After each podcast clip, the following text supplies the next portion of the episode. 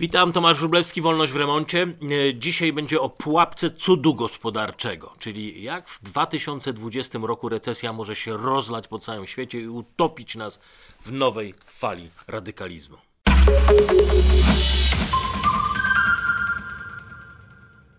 Są przynajmniej dwa powody, dla których recesja może wywrócić do góry nogami wszystko od ekonomii po kulturę i zapoczątkować proces takich globalnych przeobrażeń. Pierwszy, według większości ekonomistów, to oczywiście wojna celno-handlowa. Ten raz przerwany łańcuszek masowej produkcji konsumpcji oznacza, że obieg fikcyjnego pieniądza, jak w każdej piramidzie finansowej, rozsypie się na milo- miliony ludzkich tragedii. Jakieś półtora roku temu dwóch y, analityków y, Banku Rozrachunków Międzynarodowych, Peter Ditus i e, Herbey Hammond opublikowali książkę, w zasadzie to taki manifest pod tytułem Konieczna rewolucja, Revolution Require, tykająca bomba modelu państw G7. W dramatycznym takim tonie pisali, nikt nie może wiedzieć, kiedy nastąpi ten wstrząs tektoniczny, ani co z niego ostatecznie wyniknie, ale to będzie punkt zwrotny, rewolucja, która będzie utratą zaufania do świata Alicji w krainie czarów, jak poetycko. Chińska gospodarka właściwie już dziś rozwija się najwolniej od 40 lat. Produkcja przemysłowa skurczyła się o 1 trzecią. Niemcy w stanie technicznej recesji, a w krajach jak Polska, będących częścią tej karuzeli eksportowej, wskaźniki wyprzedzające produkcję przemysłową są najgorsze od 2009 roku. Nawet amerykańska gospodarka, stosunkowo najlepiej znosząca spowolnienie dzięki wcześniejszym cięciom podatków i deregulacjom, też przeżywa załamanie przemysłowe. Wskaźniki przypominają te z przededniu wielkiego kryzysu 2008 roku. Druga przyczyna globalnych wstrząsów to zimnowojenny wyścig technologiczny Chin ze Stanami Zjednoczonymi, głównie ich. E, Jak na ironię losu osłabia to konkurencyjność nowych technologii przez e, postępującą izolację rynków. E, Wybitny tajwański, tajwańsko-amerykański uczony Kai Fu Lee, zresztą były prezes Google China, w książce AGI, czyli Artificial Intelligence Superpowers, zwraca uwagę na postępujące mononarodowienie, jak pisze, i ograniczenie możliwości rozwoju technologicznego. Rozwoju, bez którego ciężko będzie utrzymać tempo rozwoju świata. I jak pisze, chińskie i amerykańskie firmy już rozpoczęły proces alienacji, a szkoda, bo lepsze produkty prowadzą do większej liczby użytkowników, ci użytkownicy prowadzą do większej ilości danych, a te do jeszcze, jeszcze lepszych produktów. Hamowanie ekspansji technologicznej to jedno, drugie to kanalizowanie środków na działania przypominające wyścig zbrojny z epoki zimnej wojny, tej pierwszej wojny, co z natury rzeczy zniekształca prawa rynku i kieruje rozwój badań na rzeczy niekoniecznie przydatne gospodarce. Już dziś na przykład ta przyszłościowa, jak się wydawało, technologia 5G dla wielu polityków w Ameryce, w Chinach jest passé. Wciąż daleka do wdrożenia, ale już dzisiaj trwa wyścig za 6G taką dziesięciokrotnie większą przepustowością niż 5G i prawie zerowe opóźnienie przy gęstości połączeń nawet 10 milionów urządzeń na kilometr kwadratowy. Co należy raczej łączyć z potrzebami wojskowości, wojskowości i wywiadu, a nie telekomunikacji czy nawet internetu rzeczy. Oczywiście na dłuższą metę druga zimna wojna, tak jak ta pierwsza, przełoży się na nowe doliny krzemowe, ale to zajmie lata i dziś, e, jutro musimy liczyć się jednak z zastojem rozwoju technologicznego, podobnie jak, jak to wyglądało w przypadku sowiecko-amerykańskiego wyścigu zbrojeń, o czym przypomniał ostatnio w specjalnym wydaniu Economist, takim wydaniu właśnie o wojnie cyfrowej.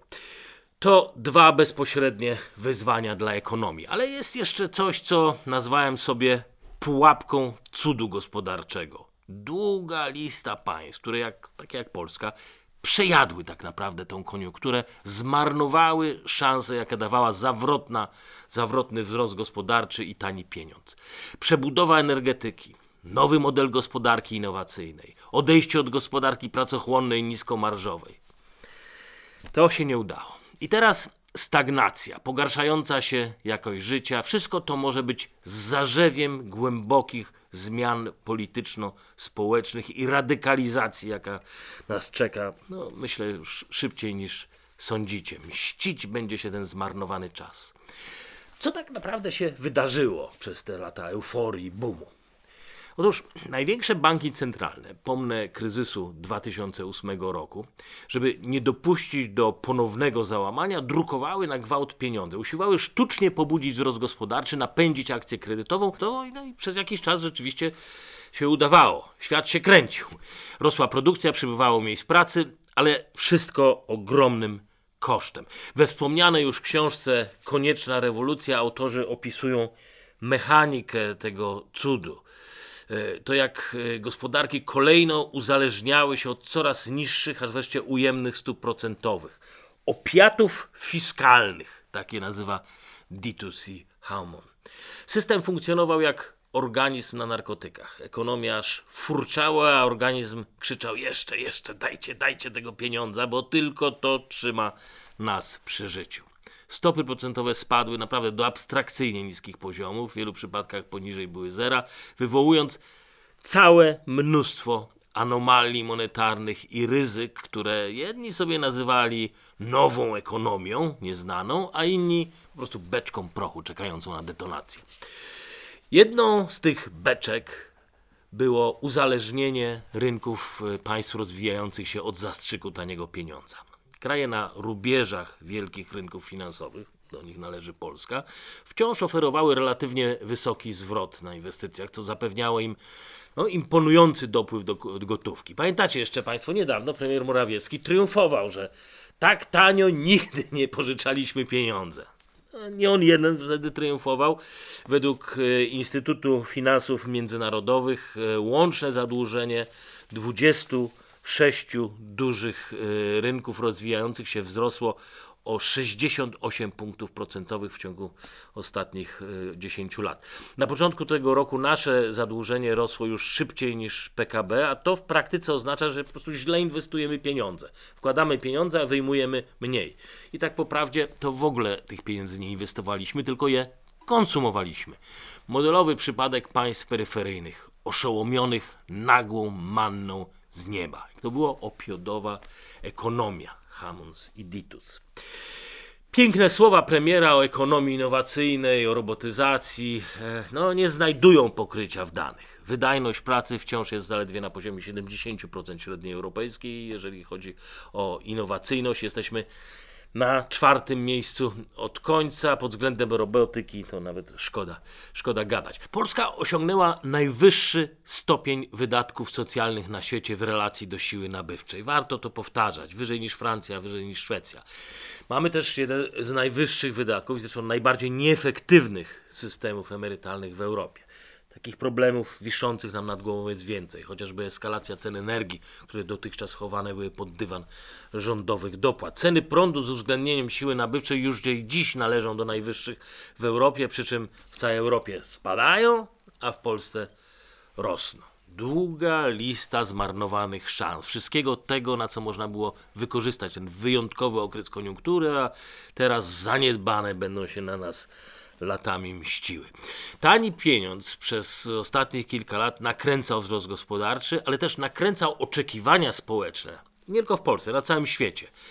Tak zwany dobrobyt na kredyt. Co gorsza, wraz e, z dobrobytem rosły ambicje rządzących, przypisujących sobie magiczne zrządzenie cudu. Trochę jak zagierka. Ruszyła machina redystrybucyjna od Ameryki Południowej po Europę. To dla was się staramy, wam się należy, my wam damy. Politycy zamiast w rozwój gospodarczy inwestowali w elektorat, dokładnie kupowali tą lojalność polityczną, a nie przyszłość gospodarczą. W przypadku Polski to były rozbuchane naprawdę do absurdu świadczenia socjalne. Na Węgrzech, wzorem putinowskiej Rosji, tani pieniądz pozwalał wykupywać wiernym ludziom Orbana banki, firmy, media. Podobnie to zresztą wyglądało w Turcji, w Brazylii, w Argentynie. Elity pławiły się w korupcji. głosy ekonomistów przestrzegających przed zabójczą rolą państwa, przed socjalnym rozdawnictwem i rozmontowywaniem mechanizmów stabilizacji walutowej po prostu ginęły w takich złowrogich pomrukach wszystkich konsumujących, mlaskających przy tym narodowym cudzie gospodarczym. Dane faktyczne nie miały precedensu w historii. W przypadku Polski nigdy nie byliśmy tak blisko poziomu życia najbogatszych państw Europy. Nowe miejsca pracy, kurczące się bezrobocie. Naprawdę trudno było i wciąż trudno jest uwierzyć, że kiedyś przyjdzie nam żałować tej niefrasobliwości. Oczywiście nie będziemy żałować rozwoju dobrobytu, ale tego, jak wykorzystaliśmy te wyjątkowe 5 minut i te tanie pieniądze. E, ale gorzej, że nadwyżki, kredyty po prostu przejedliśmy, przesocjalizowaliśmy, jeżeli tak można powiedzieć. Nie dokonaliśmy skoku cywilizacyjnego, cywilizacyjnego z gospodarki pracochłonnej do gospodarki innowacyjnej, o którym tak pięknie mówi premier Morawiecki. Nie podjęliśmy autentycznej reformy systemu edukacji, nie usprawiedliwiliśmy sądów, służby zdrowia, przejedliśmy i co gorsza, dołożyliśmy jeszcze do tego sporo nowych obciążników. 500, jedna, druga, 300, 13, 14 emerytura, obniżony wiek emerytalny, rozmaite branżowe też przywileje, to też są koszty. Apteka dla aptekarza, zakaz handlu w niedzielę, zakaz obrotu ziemią rolną, podwyżki płacy minimalnej, większa komasacja majątku w rękach państwa. Wszystko to są działania osłabiające nasz system odpornościowy na recesję. Polska, pamiętajmy, nie dysponuje 8% nadwyżką budżetową jak Niemcy. Nie mamy silnej waluty jak Szwajcaria, ani globalnych korporacji jak Stany Zjednoczone. Jedyne, co mogło chronić nas przed wstrząsami, tym co nadchodzi, to mądry i sprawny porządek instytucjonalno prawny, bardzo przejrzysty system ekonomiczny, prosty system podatkowy, wolności gospodarcze i niski, ważne, niski udział państwa w gospodarce, które w przypadku załamania ekonomicznego i złej koniunktury nie będzie stanowiło dodatkowego obciążenia dla słabnących firm. Świadczenia, zobowiązania, ogromny aparat państwa to wszystko są koszty. Drastyczna podwyżka płacy minimalnej według np. Ignacego Morawskiego z portalu Spot Data już pojawia się na makroekonomicznych prognozach e, Centralnego Banku NBP-u jako czynnik obniżający zatrudnienie. To nie będzie jeszcze jakaś katastrofa, bo miejsc pracy mamy sporo, ale trudno to nazwać działaniem prorozwojowym. Nie, to jest osłabianie gospodarki. Generalnie ja w ogóle nie jestem zwolennikiem płacy minimalnej, ale płaca minimalna powyżej 45% średniej krajowej w państwie o niskomarżowej gospodarce to już nie jest grosące wynagrodzenie. To jest świadczenie kosztem rozwoju klasy średniej i kosztem bogacenia się całego społeczeństwa. Mieliśmy zresztą o tym odrębny podcast, zachęcam. Rząd szybciej niż sądził staje przed wyborcami i rakiem musi wycofywać się z obietnic y, niepodnoszenia podatków, bo jednak to jest podnoszenie podatków. No jeżeli, nawet jeżeli zrezygnowano z podnoszenia składek na ZUS, to te pieniądze skądś muszą przyjść. To wymóg dyrektywy wydatkowej, gdzie nie wystarczy zaciągnąć więcej kredytu czy wesprzeć dywidendą z NBP-u. Na dziś to jest e, wyższa akcyza, jutro pewnie podatek cyfrowy, handlowy i oczywiście inflacja. Dramatyczna próba ochrony cokołu. Tego cokołu, na którym rządzący umościli sobie pomnik swojej dobroczynności i byli dumni z władzy. Przez cztery lata umacniali nas w przekonaniu, że posiedli tajną miksturę dobrobytu i prawa ekonomii tak naprawdę ich nie dotyczą. Nagle stagnacja niweczy ten wizerunek, a rządzący wpadają w panikę. No, zwykle zaczyna się to właśnie od szukania pieniędzy tam, gdzie najłatwiej po nie sięgnąć, czyli kieszenie zamożnych, alkohol, papierosy. Ale jest problem w tym, że tam, gdzie najłatwiej jest po nie sięgnąć, tam też najłatwiej jest je ukryć. Pensje pod stołem, papierosy z przemytu, wódka własnej produkcji, znamy to.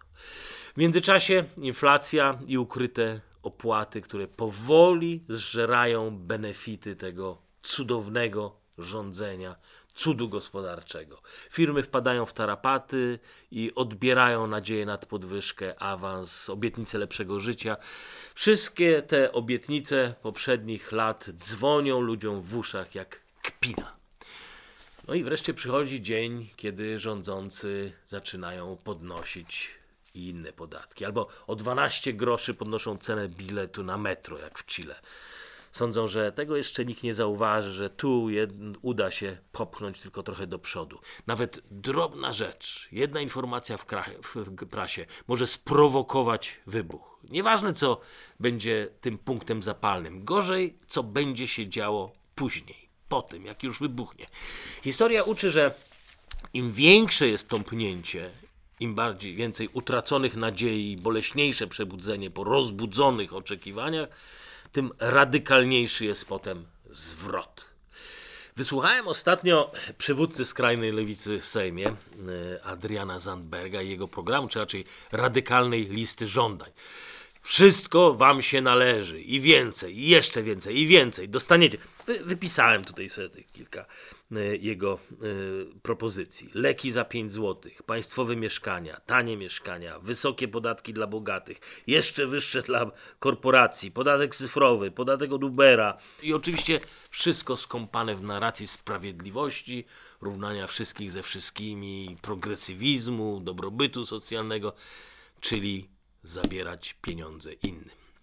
Brzmi skrajnie radykalnie, ale uwaga, to tak naprawdę tylko wykorzystanie wcześniej rozbudzonych oczekiwań i przekierowanie żądań, roszczeń w stronę wroga klasowego przeciwko bogatym, co żyją dłużej, jak mówi Zandberg, od biednych, korporacji, co tylko wysysają pieniądze.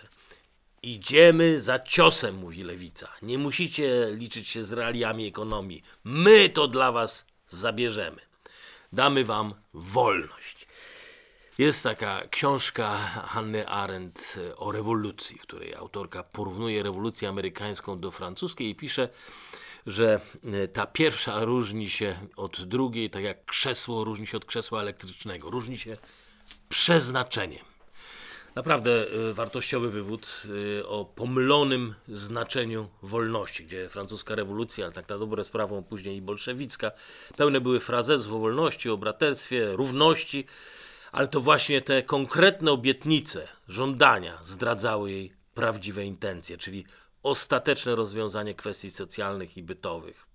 Rozwiązanie przez odebranie ludziom prawa do odpowiedzialności za własny byt, prawa do wolnego wyboru i prawa do przede wszystkim prawa do bogacenia się. Inny filozof, Isaac Berlin, w dwóch koncepcjach, chodzi o wolność negatywną i pozytywną, tak pisał o e, wynoszeniu na pomniki ubóstwa. Społeczeństwo zostanie zmiażdżone ciężarem zbiorowej przeciętności. Wszystko, co bogate i różnorodne, zostanie zmiażdżone ciężarem przyzwyczajenia, stałą tendencją ludzi do konformizmu, który rodzi jedynie zwiędnięte zdolności, skrępowane i steroryzowane, skurczone i skarłowaciałe istoty ludzkie. Mocne, może przydługi jest ten wywód, ale obawiam się, że w najbliższej przyszłości coraz częściej będziemy musieli konfrontować się z nagonką na dobrobyt i na dobro wypracowane własnymi rękami to wspomniane przemówienie Zandberga e, może jest zasłużoną krytyką rządu za zaprzepaszczenie szans na wykorzystanie chwili prosperity i tego taniego pieniądza, o którym mówiłem, ale pozostawia jednak wrażenie, jakby oferowana skrajnie lewicowa recepta była czymś lepszym. Radykalizacja. Tego będzie więcej. W miarę jak recesja będzie rozwadniała socjalne pozory dobrobytu i w miarę jak rząd będzie sięgał do naszych kieszeni, radykalne ugrupowania to już wiele razy bywało w historii, będą eskalowały swoją rewolucyjną retorykę.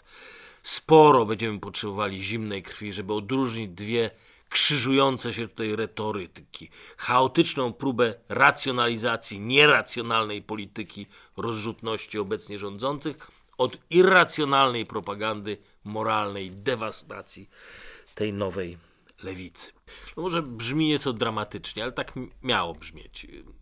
Nie demonizuje znaczenia tego jednego skrajnego ugrupowania w Sejmie, ale raczej obawiam się, że wchodzimy w okres poważniejszych zawirowań na świecie, które dodatkowo sprzyjać będą radykalnym nastrojom i to, co dzisiaj wydaje nam się skrajne, niedługo może być rewolucyjne.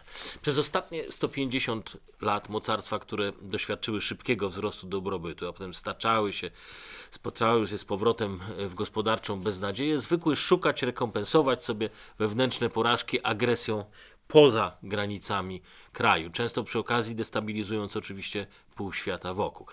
Kiedy na przykład e, pod koniec XIX wieku załamała się amerykańska gospodarka, Waszyngton wysłał wtedy swoje wojska na podbój Filipin i później podbijał kolejne wyspy Karaibów jako dowód wielkości Teodora Roosevelta. E, dalej, załamanie cen ropy, kleptokratyczna destrukcja przemysłu Rosji pchnęło Putina do awantur właśnie na Krymie czy w Donbasie. I myślę, że nie inaczej dzisiaj możemy tłumaczyć niespodziewaną taką asertywność, ekspansjonistyczne ambicje Pekinu. Na pierwszy rzut oka wygląda to jak właśnie prężenie mózgów, objaw siły, ale w rzeczywistości to jest strach. Strach, że spowolnienie gospodarcze w połączeniu z zapaścią demograficzną, pęczniejącymi problemami społecznymi ujawni słabość państwa i załamie tą taką niepisaną umowę społeczną opartą o gwarancję ciągłej poprawy dobrobytu. Wy siedzicie cicho, a my wam zapewniamy dobrobyt. W miarę jak kolejne fabryki w Chinach y, stają, nie ma zamówień, przybywa protestów robotniczych, elity masowo z kolei wyprowadzają pieniądze, pieniądze, dzieci, żony. Rząd kanalizuje swoje działania na zaostrzaniu antyamerykańskiej agresji i ekspansji w Azji czy w Afryce. To nie poczucie siły każe Pekinowi instalować miliony kamer i systemy totalnej inwigilacji, cenzurę, blokowanie internetu. Mocarstwo pewne swojej pozycji na świecie nie musi więzić miliona Ujgurów i taranować statków rybackich swoich sąsiadów. Przestraszona dyktatura może być niepoczytalna, a dwie przestraszone wielkie dyktatury Rosja i Chiny to rzeczywistość, w którą w żadnym wypadku nie powinniśmy wkraczać sami pogrążeni w chaosie. E, tu mam jeszcze jeden cytat z Hany Arendt. Pamiętajmy, że rewolucje rzadko kiedy są odwracalne. A nawet jeżeli, to długo potem nie da się o nich zapomnieć. Najlepszym rozwiązaniem na dziś jest naprawa reżimu, tego tu, który zwykle jest przyczyną większości rewolucji. Oczywiście łatwiej jest powiedzieć niż zrobić, zdusić sobie dumę, pogodzić się z realiami ekonomicznymi, zdjąć z głowy czapkę Mikołaja i zabrać się za naprawę rzeczy, ale to jest jedyna droga, bo tak naprawdę to jedno jest pewne. Demagogiczny spór z lewicową ekstremą zawsze przegrywamy. Zapraszam na kolejny odcinek Wolności w Remoncie na kanale Warsaw Enterprise Institute, a w wersji audio w Spotify i w podcastach iTunes. A i przypominam również o naszym newsletterze. Zapraszam.